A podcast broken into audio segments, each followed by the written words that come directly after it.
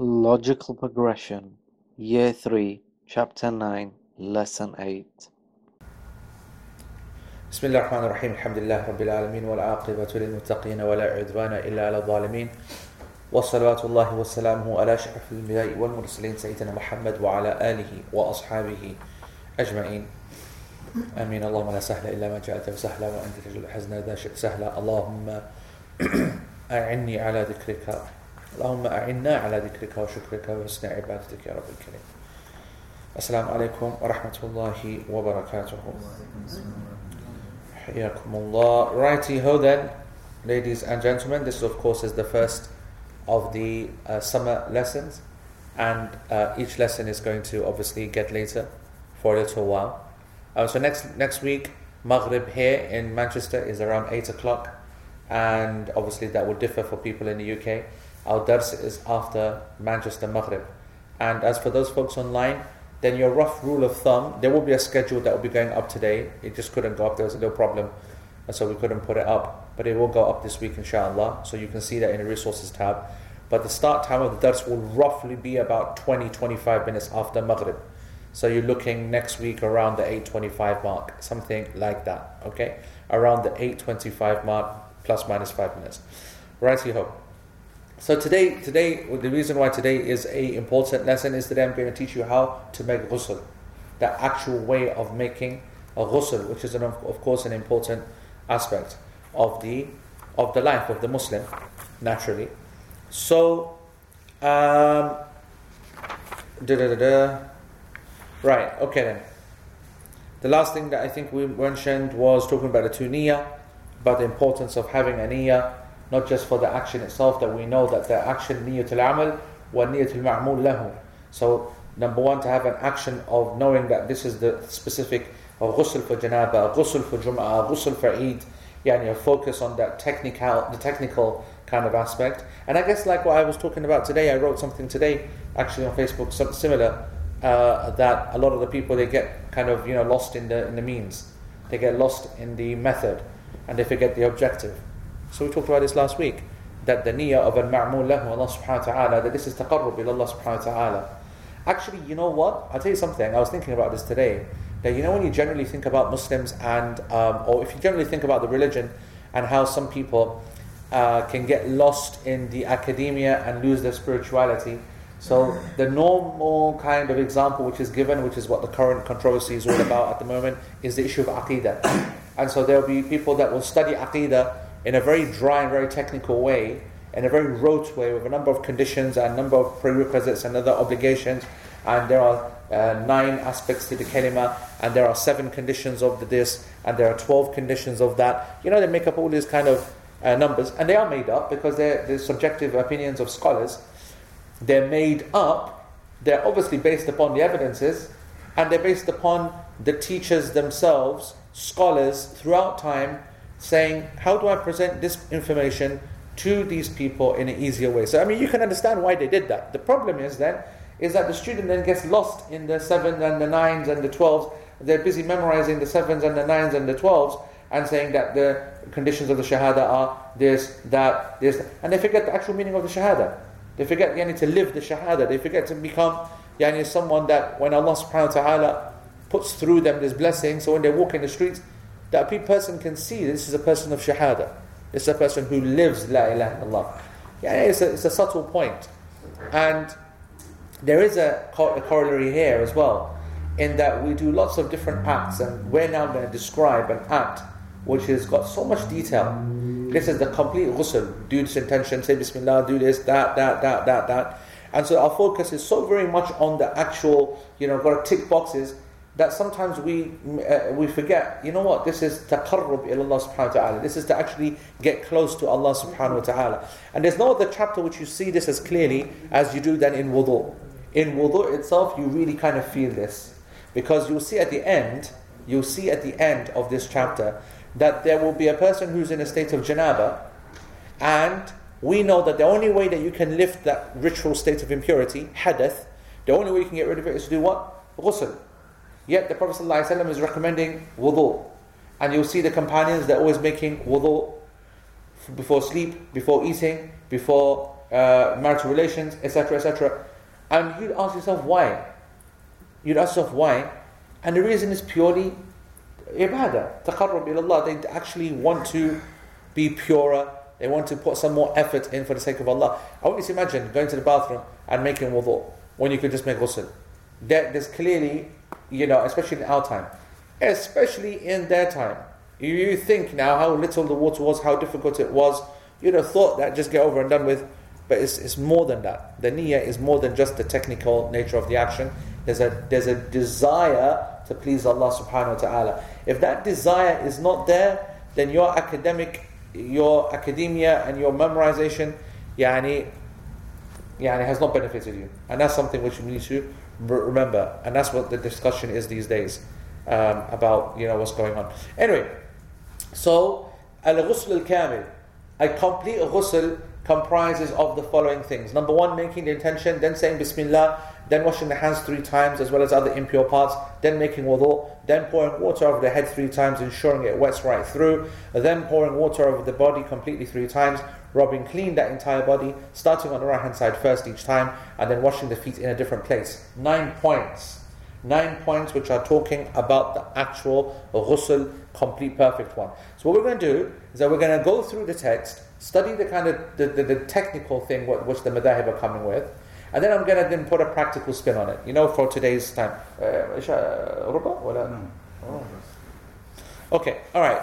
So, in terms of uh, so we've already done the intention. So you've made the intention. This is what I'm going to do, and I gave all the warnings about that last week about how you've got to be, you know, how focused you've got to be when you walk into a bathroom.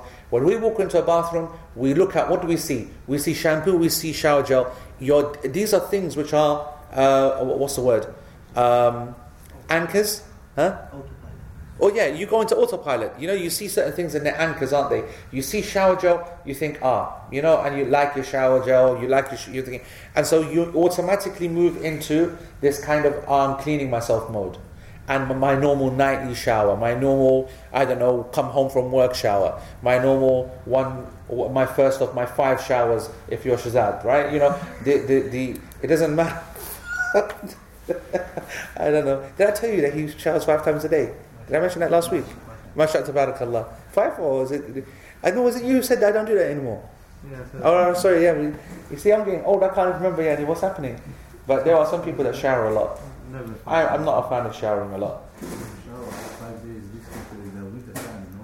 Not, not, not possible? In the winter? Five times. Eh, Sheikh, in the winter is the most fun shower. Sheikh, just, just, just, check. Yeah, uh, five times is not actually true, but just ask him how long his last shower was. My last shower? Yeah. My last shower was about, what, 10 minutes? And the one before that? oh, really? The one before was, it had to be a long one because, yeah, I was hurting, I was working outside in the garden. You see, he, he, he's complained that his water tank ran out. and he spent an hour and a half waiting for the water to get hot. now, the real men would have just taken cold shower. no, no, no. Sheikh is cold. It's cold. At the moment, it's one degree, two degrees in uh, during daytime. A lot of people are thinking it's warm outside. It's not. Sheikh, a couple of days ago, I was, I was, I was working outside. It was cold, and it was thingy. And I went in, and the water had run out. So I had to stand there waiting for half an hour. There was no way that I was going to have a cold. But I just want to make it clear to my friends out here. I've done my time in cold showers. I've been there, done that. You know, I've got that T-shirt. That's dealt with. You know what I'm saying? I've done my cold showers. It's not about climbing the mountain. It's about staying there. Allah Akbar. When you use the words against you, then what can you do, Yara? Using my own speech, Yani, against me. That's not your. That's Shekihlan, same thing. Who cares about Shekihlan speech anyway? No one, no one hears that, Yani. No one hears it from me anyway. Right. So, um, that's very important to be focused, right? So the next thing after you've made your intention is to say Bismillah. Now, I want you to, I want to, uh, uh, I want you to understand here. التسمية على المذهب واجبة كالوضوء وليس فيها نص. Sheikh Uthaymeen reminds us of the issue of the wudu. Yani in wudu, you know the Hanbalis, they say that it's obligatory to say Bismillah. And you know that there's not an evidence for that. There is no nas. You should be familiar with these phrases by now. There's no Quranic ayah and there's no authentic hadith that says that that's the case. And that's why the majority of the scholars consider it to be a sunnah and not an obligation.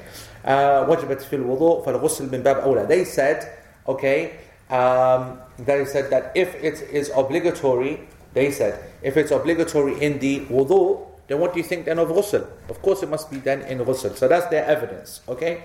And um, Sheikh Uthaymeen, he says that, uh, well, as we have said before, وَالصَّحِيحْ كَمَا سَبَقْ and that's why it's important to do this whole logical progression thing, right? Because this is the way that he teaches. He will say, as we said previously, as we said previously. So again, he says, as we said previously, the correct position is that it is not obligatory, it's a sunnah, and so it's sunnah in the ghusl as well. Sunnah in a ghusl as well. And also, I should say that even if you said it was obligatory in wudu, we would put an argument up and say that actually ghusl and wudu are separate anyway. They're different anyway. They can't be made qiyas upon. You can't make an analogy when there's so many differences between the two. All right. Then, then uh, the the, the uh, author says that he washes his hands three times, and we said already. Of course, this is sunnah, and hands, of course, means up to the up to the wrists. Okay, because we know that when the hand is mentioned, then that's what it means. And if it means the whole arm, then it will say ila al-marafiq, as we know in the uh, of the ayah of of wudu. Okay, and that's what Sheikh uh, uh, Uthaymeen he mentions here, Surah Al-Ma'idah, verse thirty-eight. That's how we know uh, that uh, the, the the hand is only here. Whereas, of course, if we want it more, then go. If we want it longer, then go to Surah Al-Ma'idah, verse six, and then ila al-marafiq is mentioned. وَمَا لَوَّثَهُ Now, I want you to understand that they have said you wash the hands three times. Sunnah. However, what if your hands are still dirty? وَمَا لَوَّثَهُ If your hands are still dirty, and what if there are other parts of your body which are dirty? Now let me explain what, that, what is happening here. What's happening here uh, is basically a description of two scenarios. Either sexual impurity, janaba, or either actual physical, fecal, and urine impurity. Alright? And so the idea here is, is that one has gone to the toilet, for example, okay, and by using water or not, or using tissue paper or stone or you know the standard kind of things we talked about before, istijmar or istinja has not been able to clean themselves. So this is talking after that has happened. Istinja, I want you to understand, istinja and all of this has already occurred. Now when I, like I said, I'm going to go through the text and then I'm going to give you the real life version in a minute. But in this text, Istinja has already, toilet has already occurred, or janaba has occurred, uh, janaba is now on, okay? And the person has made istinja, but they haven't been able to clean themselves in their private parts. So we're talking the thighs, we're talking on the backside, etc., etc. And that's specifically what وَمَا لَوَّثَهُ means here. So it's not just washing the hands and the private parts, but it means anywhere else make an effort to clean it. And this is taken directly from the hadith of the Prophet ﷺ, in which um, I think it was Umm Salama. No, it was uh, Maymuna. Sorry, Maymuna. وفي حديث ميمون رضي الله عنها أن الرسول صلى الله عليه وسلم عند غسله ما لوثه ضرب بيده الأرض أو الحائط مرتين أو ثلاثة أوكي والذي يظهر لي من حديث ميمونة أن الماء كان قليلا ولذلك احتاج النبي صلى الله عليه وسلم أن يضرب الحائط بيده مرتين أو ثلاثة ليكون أسرع في إزالة من لوثه وغسل رجليه في مكان آخر. Now the hadith, what happens in the hadith of Maymuna? The hadith in Maymuna is that after he finished going to the toilet and he cleaned himself, he, the floor itself, he wiped his hands on it. And some said the wall, this is like obviously clay and dust and stuff, okay? So obviously it's not, don't think of a modern toilet or anything like that and whatever was on his body he cleaned and, and then he started the ghusl. So the question is, is that why did this happen? Sheikh Uthaymeen says, in my opinion, it's because there was no water. Okay? Now, in our time, naturally, the meaning of this hadith will not to be wipe our hands somewhere, but it will just mean that more than three times we'll just carry on washing and cleaning and whatever is necessary. That's the basic meaning that we take from this. Okay? Then, وَيَتَوَضَّأ again, according to the text, according to the sunnah, we are sticking to the sunnah. Alright? He makes wudu. You will make wudu. Okay? Now, the wudu will be the normal wudu as salah. Okay? Not any other type of wudu, wudu as salah. And, and now, now we come into an issue of difference of opinion. It's a very famous difference of opinion, all right? Because we have two hadith, key hadith. One is hadith of Aisha, where another famous hadith of al-ghusl, where the two wives of the Prophet ﷺ differ in one fundamental aspect. A, in the first one, in hadith Aisha, the Prophet ﷺ did the full wudu. I want to say full wudu, that means washing the feet as well. Then he poured water over himself. And in the second hadith, is the one that you all know, he did full wudu, but not wash the feet. Okay? And the feet then was washed right at the very, very end after ghusl. If that's confusing, I'll explain that uh, uh, uh, afterwards. But I just want you to understand, okay, that there are two types of wudu being described here. Both are full wudu, but the issue is the feet. the last thing you wash is the feet. Do you wash your feet first and you say, I'm done and with, with wudu, now I do ghusl? That is what you do according to Aisha. Or, radiallahu anha, or do you actually do your wudu and then stop, don't wash your feet, then wash yourself, then wash your feet? That is the position of the majority, and it's the position which is well known, etc., etc., etc. And there's a reason for that, we'll come to that in a second. Okay? So, washing the hands three times as well as other impure parts, then making wudu, and then he pours water over the entire head three times and ترويه يعني that the water تصل إلى أصوله بحيث لا يكون الماء قليلا يعني the point is, is that the water it really kind of penetrates. The whole idea is complete penetration of the water to all parts of the skin and all areas. In the hadith of Aisha radiallahu anha, um, on page 360, which is narrated by Bukhari and Muslim, ثم يخلل بيده شعره حتى يظن أنه قد أروى بشرته أفاض عليه الماء ثلاث مرات ثم غسل سائر جسده. It was like this. He basically prepared his head, okay, and his skin, and then when the water is poured on, he is carrying on doing this kind of process to make sure that the water is going يخلل بيده شعره so yukhallil, we talked about this is takhleel. Remember we said combing. And so the, the, the, the, hair is obviously being, you know, whatever this is, what's this process? Running your fingers through the hair and so on, okay? And then the water. Um, and Shaykh Uthaymeen mentions this here. وظاهره أن أن يصب عليها عليه الماء أولا ويخلله ثم يفيد عليه بعد ذلك ثلاث مرات. This is very important. For me, actually, this is very important. The scholars may be considered important or not. If you look at this hadith, it seems that there's no way that he actually just did this without any water. Okay? The hadith here clearly says what? That he وسلم, did takhleel, did this kind of rubbing and, and uh, putting the hands through, and then poured water three times. Which must suggest, as Sheikh Uthaymeen says, that there was an initial pouring of water. So the water was poured first over the head, that was then, you know, combed into the head. And then after that, once yani every the, the, the, the, kind of like I guess the pores are all open and everything and everything's out of the way, then the three times pouring of the sunnah occurs. And that's the, the reason why that's so important is because that gives us some bit, bit of leeway in the way that we can do our ghusl in today's time. Because we have different circumstances, as we'll come to that in a second. Some of the scholars, though, said that thalatha marrat, okay, the, the, the, three times washing of the head, uh, yani, does, uh, does not actually uh, mean three times for the head. Actually, what it means is that he poured it وسلم, upon the right hand side, and then on the left hand side, and then on the middle.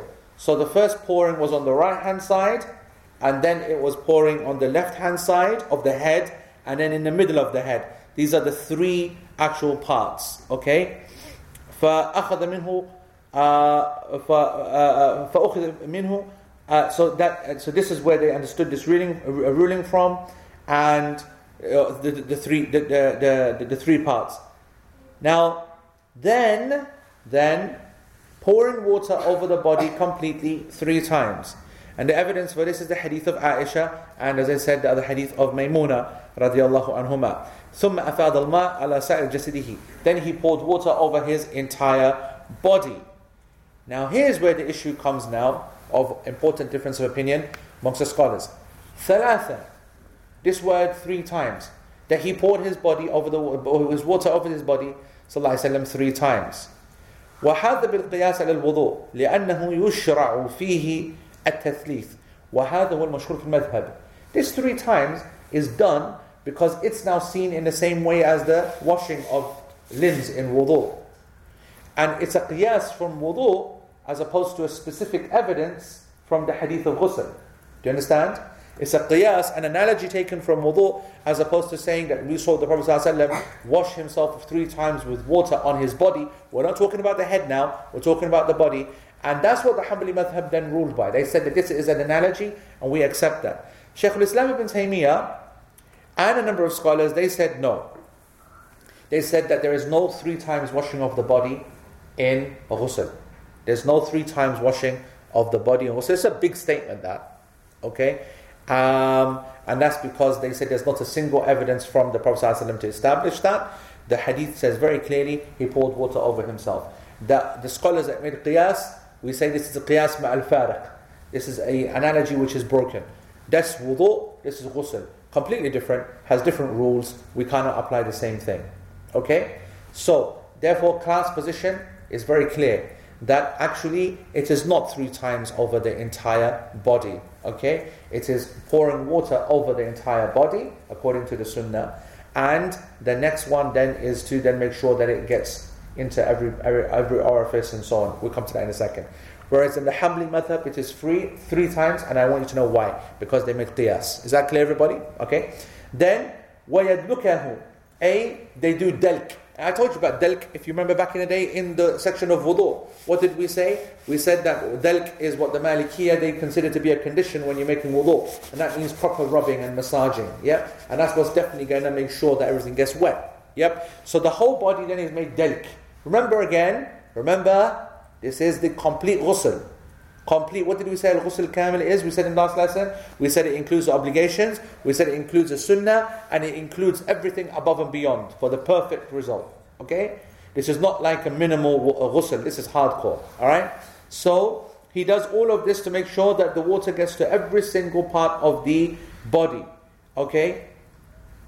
Um, and he goes, for example, if there's uh, oil on the body, and that's very much the case, or cream or something like that, then just pouring water over the body is not going to get anything done. And you'll need to actually rub it, clean it, and move it off. If there's something physical on the body, you've got some dry bits of blood or paint or X or Y, that will need to be scratched off. So the point here is that it needs to be really worked on. Now, from the companions, they used to really exaggerate, some of them used to exaggerate in this matter. Abdullah ibn Umar, it has been authentically uh, uh, narrated in the Musannaf of Ibn Abi Shayba, narration number 99 in chapter 1 عن ابن عمر أنه كان يغتسل من الجنابة أدخل ماءه في عينيه فأدخل يده وأدخل يده في سرته هذا هذا طبعا okay so the second one okay is that uh, so Ibn Umar when he used to make ghusl from janaba he would put the water into his eyes actually do that whole kind of you know that crazy one yeah I don't know if anyone's ever done that it's a mission we take madhab Ibn Abbas. Sheikh Abdul Ghaffar says we are upon madhab of Ibn Abbas, and I have to say I agree with yani, in this matter. But the point is this, is that, um, that, you remember there's differences of opinion on some things, okay? You know, when it comes to the nostrils, comes to the eyes, the question is, is that, is this from the face or not? Is the outward, is inside the nostrils, is that from the face or is that inside the body? The mouth, for example. Is this inside the body or is it the external body? What is meant to actually be cleaned? There has to be a limit here, right? You can see this, we have to stop here and, and discuss this. The whole body has to be wetted. The whole body. Okay? However, with this concept of the whole body, there are some things that, that, that, that, that come up. We all know this. First of all, uh, those people with long hair, I've got to say guys with long hair, that's very rare. It's women who mostly have the problem there. Secondly, we've got people who have various you know, uh, uh, different, I don't know, um, maybe people with deformities, they have certain kind of difficult to get to areas. We have the parts of the body which are difficult anyway, or maybe you ignore. You got, you know, when you see like very, very obese people that have huge folds, right? And of skin, uh, you know, maybe like a really large fold, they have to then, you know, all this kind of stuff. So the problem is like, huh? Even if you put the shower on, even if you put a shower on. I mean, that's now. But I mean, back then, you've got to even imagine then, okay? So the belly button is a classic example, okay? Very few scholars will allow you to avoid the belly button. So cleaning the belly button is important, all right? The ears are important, for example, to clean the ears. And I'm not taking your thumbs, probably get your, you know, your little fingers into your ears, top and bottom, all right? Behind the ears, you're always being told, you know? That's another uh, uh, uh, classic. What other areas? The behind the knees, behind the, behind the, you know, the, the behind the knees, yeah, between the toes etc., etc. These are obvious things. As I said, other people need to make sure that they've, if they've got conditions or whatever they need to. The issue with the hair is that the water needs to get to the scalp. It does not necessarily, for a woman, have to wet every single individual hair. And the evidence for that are a number of narrations from the companions, male companions and female companions, telling the rest of the Muslims that when it comes to janaba or comes to ghusl, then just make sure you wash your head but you don't need to untie your braids. So if these girls have got, you know, that kind of a class, you know that, yeah? You know, whatever it is, yeah? And stuff, they don't need to all undo every single thing. Yeah? If they do, they do. If they don't, they don't. Right? So, uh, and that can be extended to like, I don't know, the various forms of whatever people do with their hair. The point is, is that the head itself is washed. The water gets through to the thingy, uh, to the uh, head itself. That's the most important part, and that makes it easier upon the sisters. What are the other aspects that we need to be aware? Of? Okay, so the issue of the of the mouth, it's always on the good to be on the safe side to include it, even though the debate is there, and it's not going to be solved. Some scholars said yes, some said no. Inside the nostril, for example, there's if we're going to say you wash it in ghus, in wudu, then in washing it in ghusl should be even more than emphasized. Okay, and we know that there's a difference over the issue of the nose but it should be Most nostril thing. And the eyes, for example, obviously cleaning in between the eyes there, that's expected to do in a ghusl because that's the joint where it's part of the face. But this issue of cleaning the eyes, that's an extreme position. Allah Ta'ala a'lam. Abdullah bin Umar used to do it though. Okay, and that's authentically narrated uh, from him. Actually, many kind of things like that you'll, you'll see narrated from um, from Abdullah bin Umar actually. Uh, so yeah. Then, these are the eyeball then. It's not yeah, I'm talking about the eyeball. I'm not talking about. So it's not considered part of the face then that's facing. Then.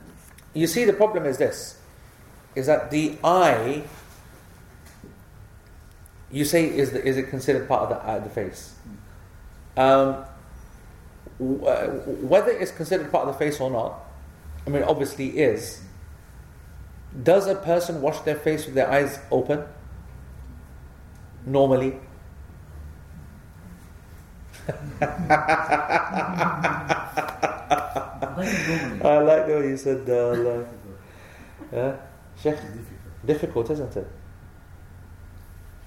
I don't think so. No? Let's have a quick hand vote. Uh, eyes, eyes open, put your hands up. Okay, I've always knew you as the weirdo in my family, I know. I remember when we were young, yeah. to the river. Yes. we have got some problem. We hide something. Yeah. I want to open in between the water. no, no, inside the water. Oh, put it. Actually, go under, and then oh, let, let the thingy go. That's true. I mean, obviously, we all know yeah, when you're told to do that. I mean, when I was young, it was the old basin. You know, mm-hmm. fill the basin with water, stick your head in, whatever, whatnot. Obviously, you can't do it. Your mum put your head in down, sticking it like whatever. You're dying. Yeah. I mean, it's, it's hardcore that. So the issue is not of the fact that it's of the face or not, because clearly it is of the face. The issue is, is what is the norm. And when we covered the chapter of wudu, we covered that. We said that it's the inside of the eyes, these parts, not the actual eyeball itself. Yeah? I mean, that's like hardcore. In fact, subhanAllah, if you wash your eyes, it is almost exclusively considered an emergency procedure. It's true, isn't it? It's normally said, you know, when you talk about that, when you when when the eyes are referred to in washing, I've never heard it ever referred to except in you got chemical in there, you got something else in there, squirt into his eyes, wash his eyes. You know what I'm saying? Yeah. So it's not seen as the normative kind of action. Of course, it's possible. Of course, some people can do it. Yeah, but um, I don't think it's a normative action. Allah Same way, same thing. Any hair, any hair on the body, any hair would need to be this this takhleel. Yep. hair goes, fingers go through, so the water goes through to the skin. What about ear piercings? Ear piercings, you mean getting into the actual thing itself? I assume so. What about ear piercings? I'm guessing that's what they mean. I, uh, that's not even possible, is it? Can't walk in with a needle, stick a needle in, and then kind of, you know. As in, I think, I think the point being, if you've got something inside the piercing, then it's No, no, no, no, no, no, no. One does not need to worry about ear piercing. Yeah. So any kind of body piercing that would cover the skin or the, you know, some people have nose piercing. So at the front of the skin, it would be covered by, you know, So uh, uh, obviously, uh, uh, the f- things at the front need to be removed if it's covering skin. If it's covering internal skin, so for example, there's a hole and it's perfectly covering the hole, but not the external facing skin, then that's something different. But normally, it, you know, an earring's not going to be a problem unless it's one of those, you know, flat ones, which is covering the ear, therefore it's not taking water in. Then that's a problem. the, the thing is that uh, some people when they get really, like when they get a piercing and it's recent, Yes, then when they remove it, they have they risk getting an infection. I see. So what is it doing that issue? If they have a piercing and they remove it and they they're going to get infection, this is yani, this is God's way of saying, stop getting stupid piercings. and Allah subhanahu wa ta'ala knows best. Yeah. You done with that, Bombs? Yeah? I'm done with that. Khalas, Yeah? Okay. So, um, okay. Um, okay, and then the right hand side. So, uh, regardless of the manner of the washing and everything, but in terms of the areas, we start on the right hand side. Why do we start on the right hand side? Because the Nabi sallallahu alayhi wa sallam يعجبه التيمم في ترجله وتنعله وطهوره وفي شأن كله as we covered this hadith many many times that the Prophet ﷺ used to uh, love to do start with the right hand side in everything every single thing okay whether it is putting on the the uh, uh, shoe or whether it is uh, grooming himself whether it is the uh, washing himself etc etc so that's very clear that covers everything and tuhurihi means purifying himself. We don't need an evidence for ghusl because this is a general term. It covers wudu and ghusl. He didn't say wudu'ihi, he said tuhurihi when he purifies himself. Yeah?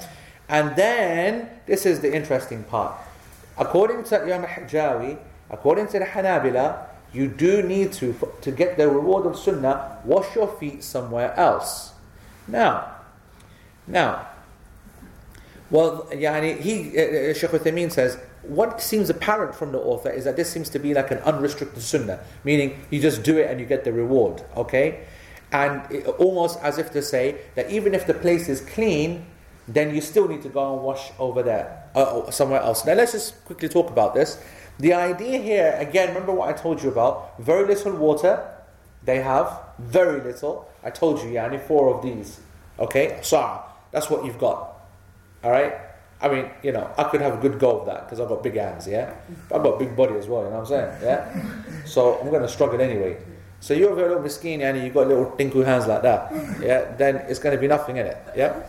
So the point is you've got little water, you've got a dirty body, you ain't got modern day kind of uh, surfactant, uh, uh, what's the word called? What's surfactant? Yes, surfactant, isn't it? What's soap? It's a surfactant. Yeah.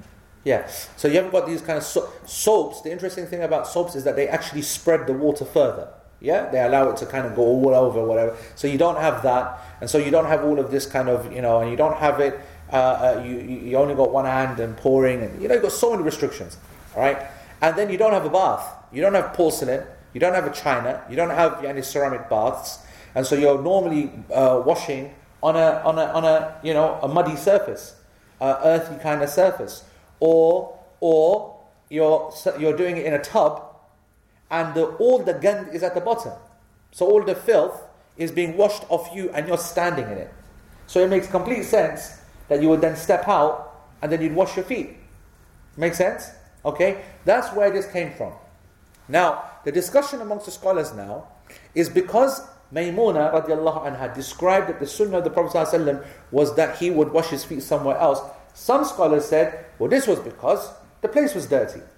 It's not a sunnah, it's because the place was dirty. Other scholars said, no, it's an actual sunnah. And it should be done regardless. Alright? Whether the place is clean or not. And that's the big debate. And Sheikh says, um, and this is his opinion, Sheikh Uthaymeen's, and this is also the opinion. uh, This is also the opinion, um, uh, because you know in the narration in Sahih Muslim, it doesn't say that the feet were washed at the end.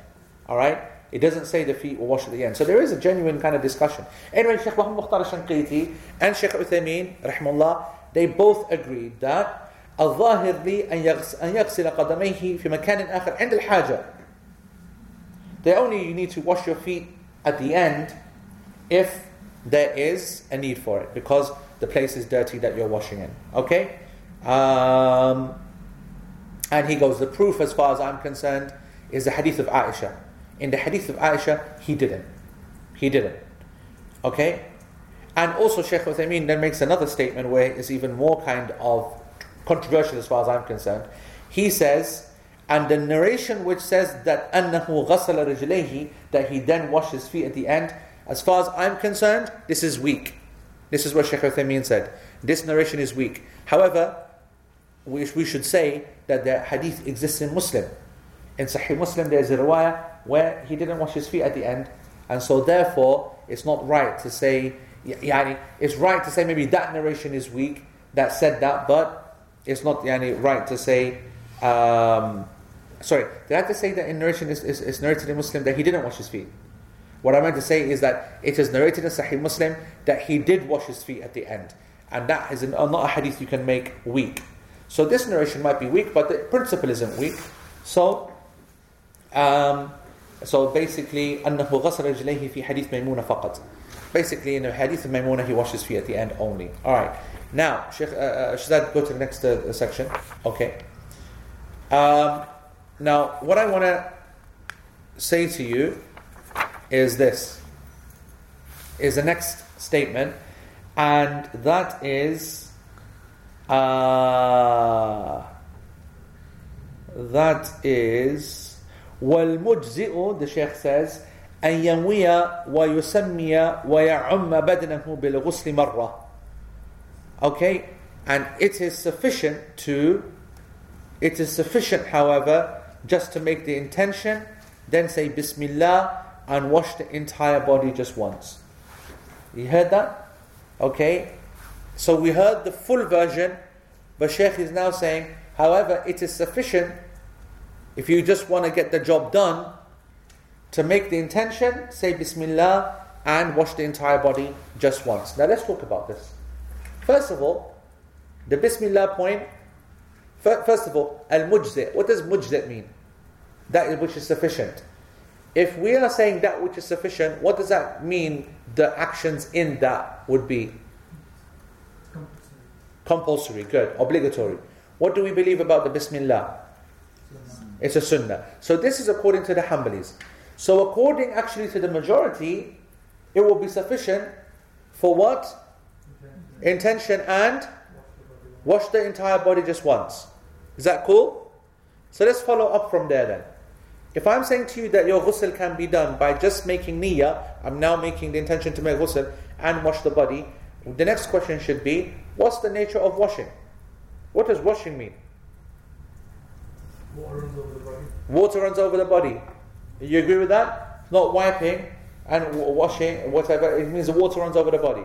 Therefore, a person, it is completely valid, completely valid for a person to just jump into a lake and, and with the intention that I am making ghusl of Jum'ah or of Eid or of Janaba and come straight out and job's done. Do you understand?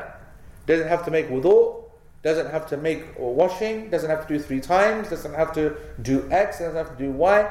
Jumps into a swimming pool, jumps into a river, jumps into a vat. I don't care what he jumps into, alright? He jumps into it though, and he makes the ghusl, and then Allah Akbar is done. Do you understand the point? Yeah? Because, as we said, what does ghusl mean? It linguistically means to wash and if you go in there and water goes all over you, job done. Obviously, might not be such a good wash compared to cleanliness, cleanliness standards, but I told you before, don't get mistaken by the idea that ghusl has anything to do with cleanliness. It doesn't have anything. I'm telling you on a Friday morning, at 10 o'clock, you could wake up. Yeah? You've taken Friday off, you've woken up at Friday 10 o'clock, and you say, "Well, I feel you know, sweaty and this and that. I'm going to have a shower to wake myself up proper you have a shower. And that's when you use all your shampoos and you this and you that. Yeah? And then we know that the sunnah, the sunnah, we're going to come to this obviously in about 19 years' time, I think, yeah? When we come to the chapter of Jum'ah, that it's sunnah for Jum'ah to make the ghusl as late as possible. As late as possible. Hatta Sahaba, they would walk into a Jum'ah and they would be wet still from the ghusl to show, yeah? And it's something which is delayed. You know, the scholars, they said, when is the earliest time that you can. Because a lot of people ask this question because they're working people, isn't it? Yeah? So they say, can I, before I go to work, can I make my ghusl in the morning and then go to work? And that counts then for my Jummah ghusl. We say, yes, with the intention, it's okay. But just about, because the sunnah, only just about, because the sunnah actually is right on the edge, like 12 o'clock, 11 o'clock, you know, that kind of thing.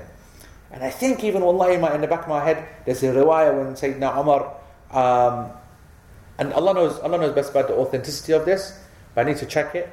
And I seem to remember that Sayyidina Umar was in the masjid for Jum'ah, and the Quran came in. You, have heard it, yes? And he said, You made ghusl? He said, Yeah, I made it in the morning. Yes. No, no, no, he said uh, ghusl, he didn't. No, no, okay, so this is a different riwayah. Yes. He, have you made Ghusl? Then, then he was on the minbar. Yes. He came late. Yeah. He said, why this time? Yep. Then he said, have you done the wudu? No, I have wudu, something Even, uh, even uh, wudu, something like that. Yeah. Yes. No, no. So, so the narration I know. Yes. On the minbar. Mm-hmm. Uh, okay. Uh, and he said to him, you know, obviously he noticed something. Mm-hmm. He goes, you do ghusl? He goes, I did it in the morning. Mm-hmm. Meaning that I did my ghusl for Jum'ah. Mm-hmm. He made him go back and he came back wet, soaked, yani. Yes, okay? Yes. Walking into masjid. Just to show you that the sunnah, they were very strict upon the sunnah. You know? So I'm just saying that it's something late. So clearly, I'm just saying to you, if you've made a ghusl at 10 o'clock and you're doing it again at 12, the 12 one is not about cleaning yourself with perfume, this, that, is it? Do you understand? It's a functional, spiritual thing with niyyah and water covering the entire body. And that's the most important aspect to, to recognize from, from that. Obviously, there's, there's a lot to discuss though, is that, yeah? Um, when you get the same water. Of course not. Of course not. Of course not. Can you get the same reward if you do that? Of course not. The mujzi is by its by its nature. That's why we said, why did the ulama go with the kamil first as opposed to the mujzi? Because in your mind, if I start selling to you that the mujzi, this is sufficient, yeah, and then I start telling you afterwards, this is the full one, you're already sold on the mujzi, right? You're already, you know, خلاص, you know, all this, yeah, all right, inshallah. You know, it's the same. It's, it's the same. It's the same principle. Why? You, we it's the same principle. Why? You know that the sunnah of the Prophet ﷺ in Eid is that when he would finish the salah, he would say to the people, "If you wish, you can stay, and if you wish, you can go," which is what. Which is why we know that the sunnah, the khutbah is a sunnah. Right? Now, most khutbah, they don't say that. Because they know they say that, man's be gone then. you know what I'm saying? Yeah? They'd be out the door. So they keep the information to themselves and then they just, you know, let the people get tortured. So the point is this there was a time couple years couple in recent time where I wanted to go but there's too many people watching, too many people looking. Anyway, so the point is this: is that uh, uh, that's why we do the detailed one first, so that you buy into it spiritually, spiritually, and then you see the kind of the sufficient one afterwards. But you're sold on the on the thing. Now, what we've covered is the sunnah of the Prophet and what we've covered is the minimum that you can actually go and do. All right, nice and quick, one minute job. Literally, in our time with the shower, it's a one minute job.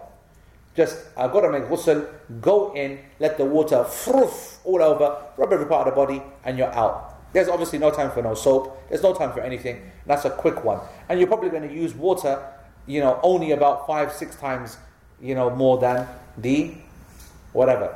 You do a proper ghusl, you're using about a thousand times more than the, the sa'a. Okay? So now let's have a quick chat about what happens in our time. We don't use buckets, although I use a bucket, okay, but I don't have a bu- I don't have a bath anymore, okay? And I miss it to be honest. I used to love bucket baths. Just wanted to say that, all right? Of have a bath. No, I can't, singing, I, dancing, wallah, can you believe that? Showered, Two and a, how many years? Upstairs, man. How, how, how, many years is it in Chas? No, is it three years now? It's not long enough. yeah, two years I think it's been in. Two and a bit years, yeah? I haven't stepped in it once. I'm scared it will break. Well, lie. It's not. It's not one of. It's not like my shower tray, which is stone. You know, like I've got that heavy resin stone. You know, the one that what they call. You take six people to pick it up. I can stand in that, no problem. I stand in that acrylic uh, bus. I'm going through the ceiling, you know.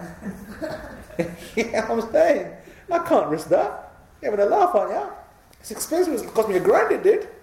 Anyway, so.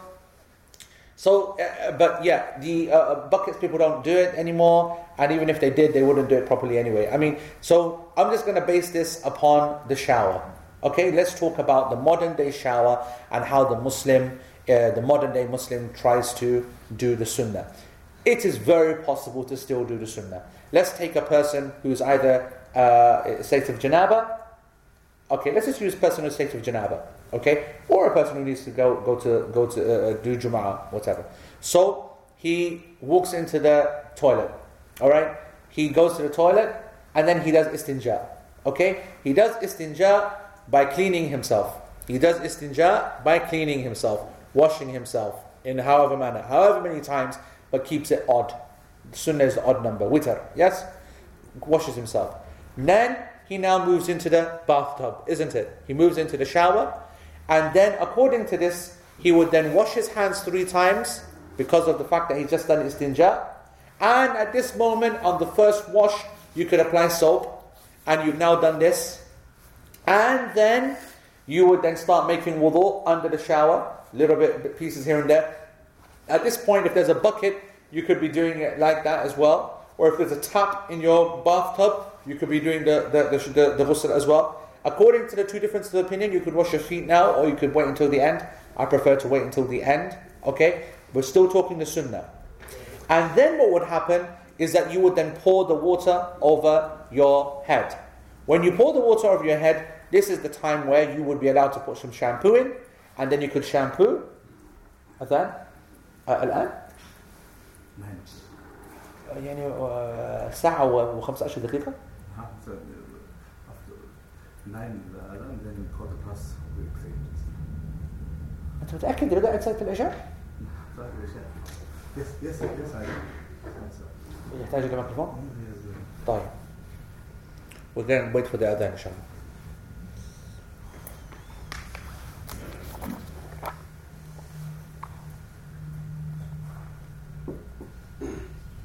الله أكبر الله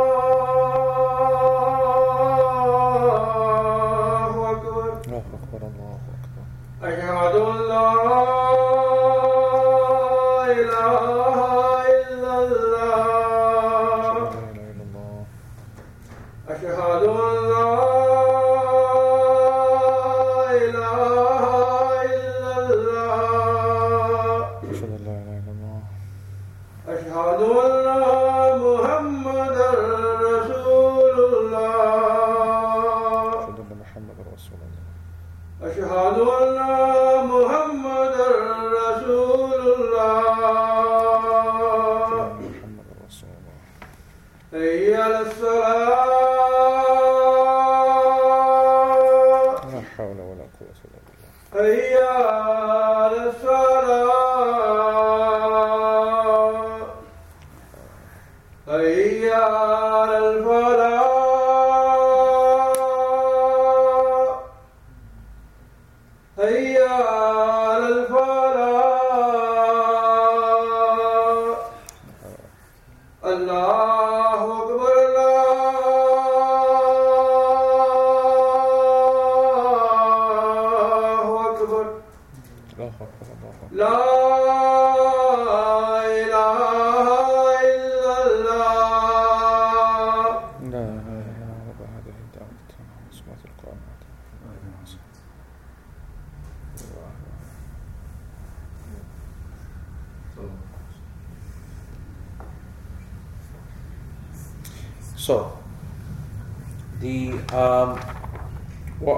To say, what, was I what was I talking about?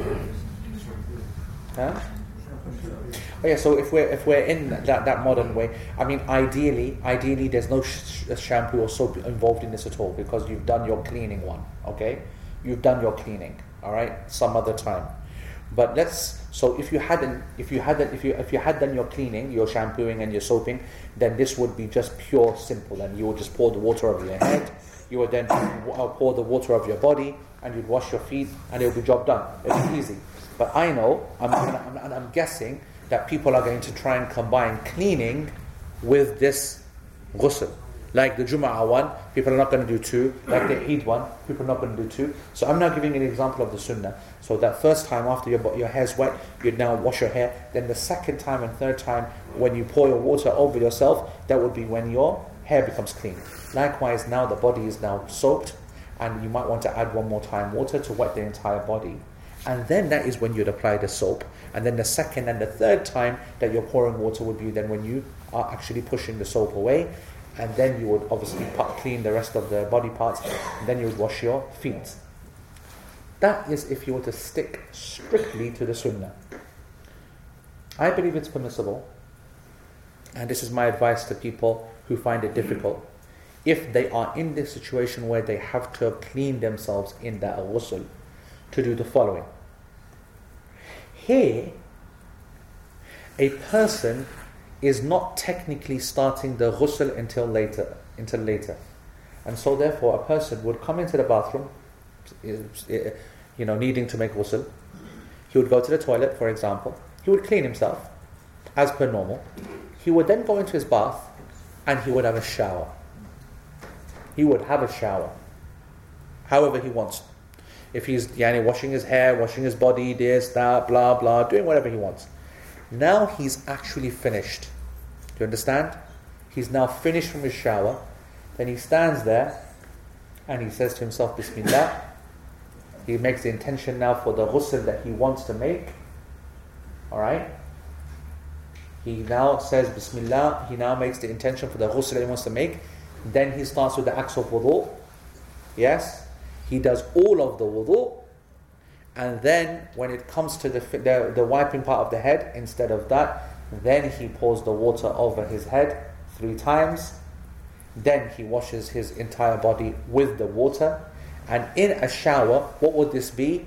This, this would be literally to stand underneath the water and then step back and to stand underneath the, the water, step back, stand underneath the water and step back. And then when it comes to the body, one would then stand, allow the water then to penetrate every part of a wet body already, wash the feet, job done. Did that make sense? Yes?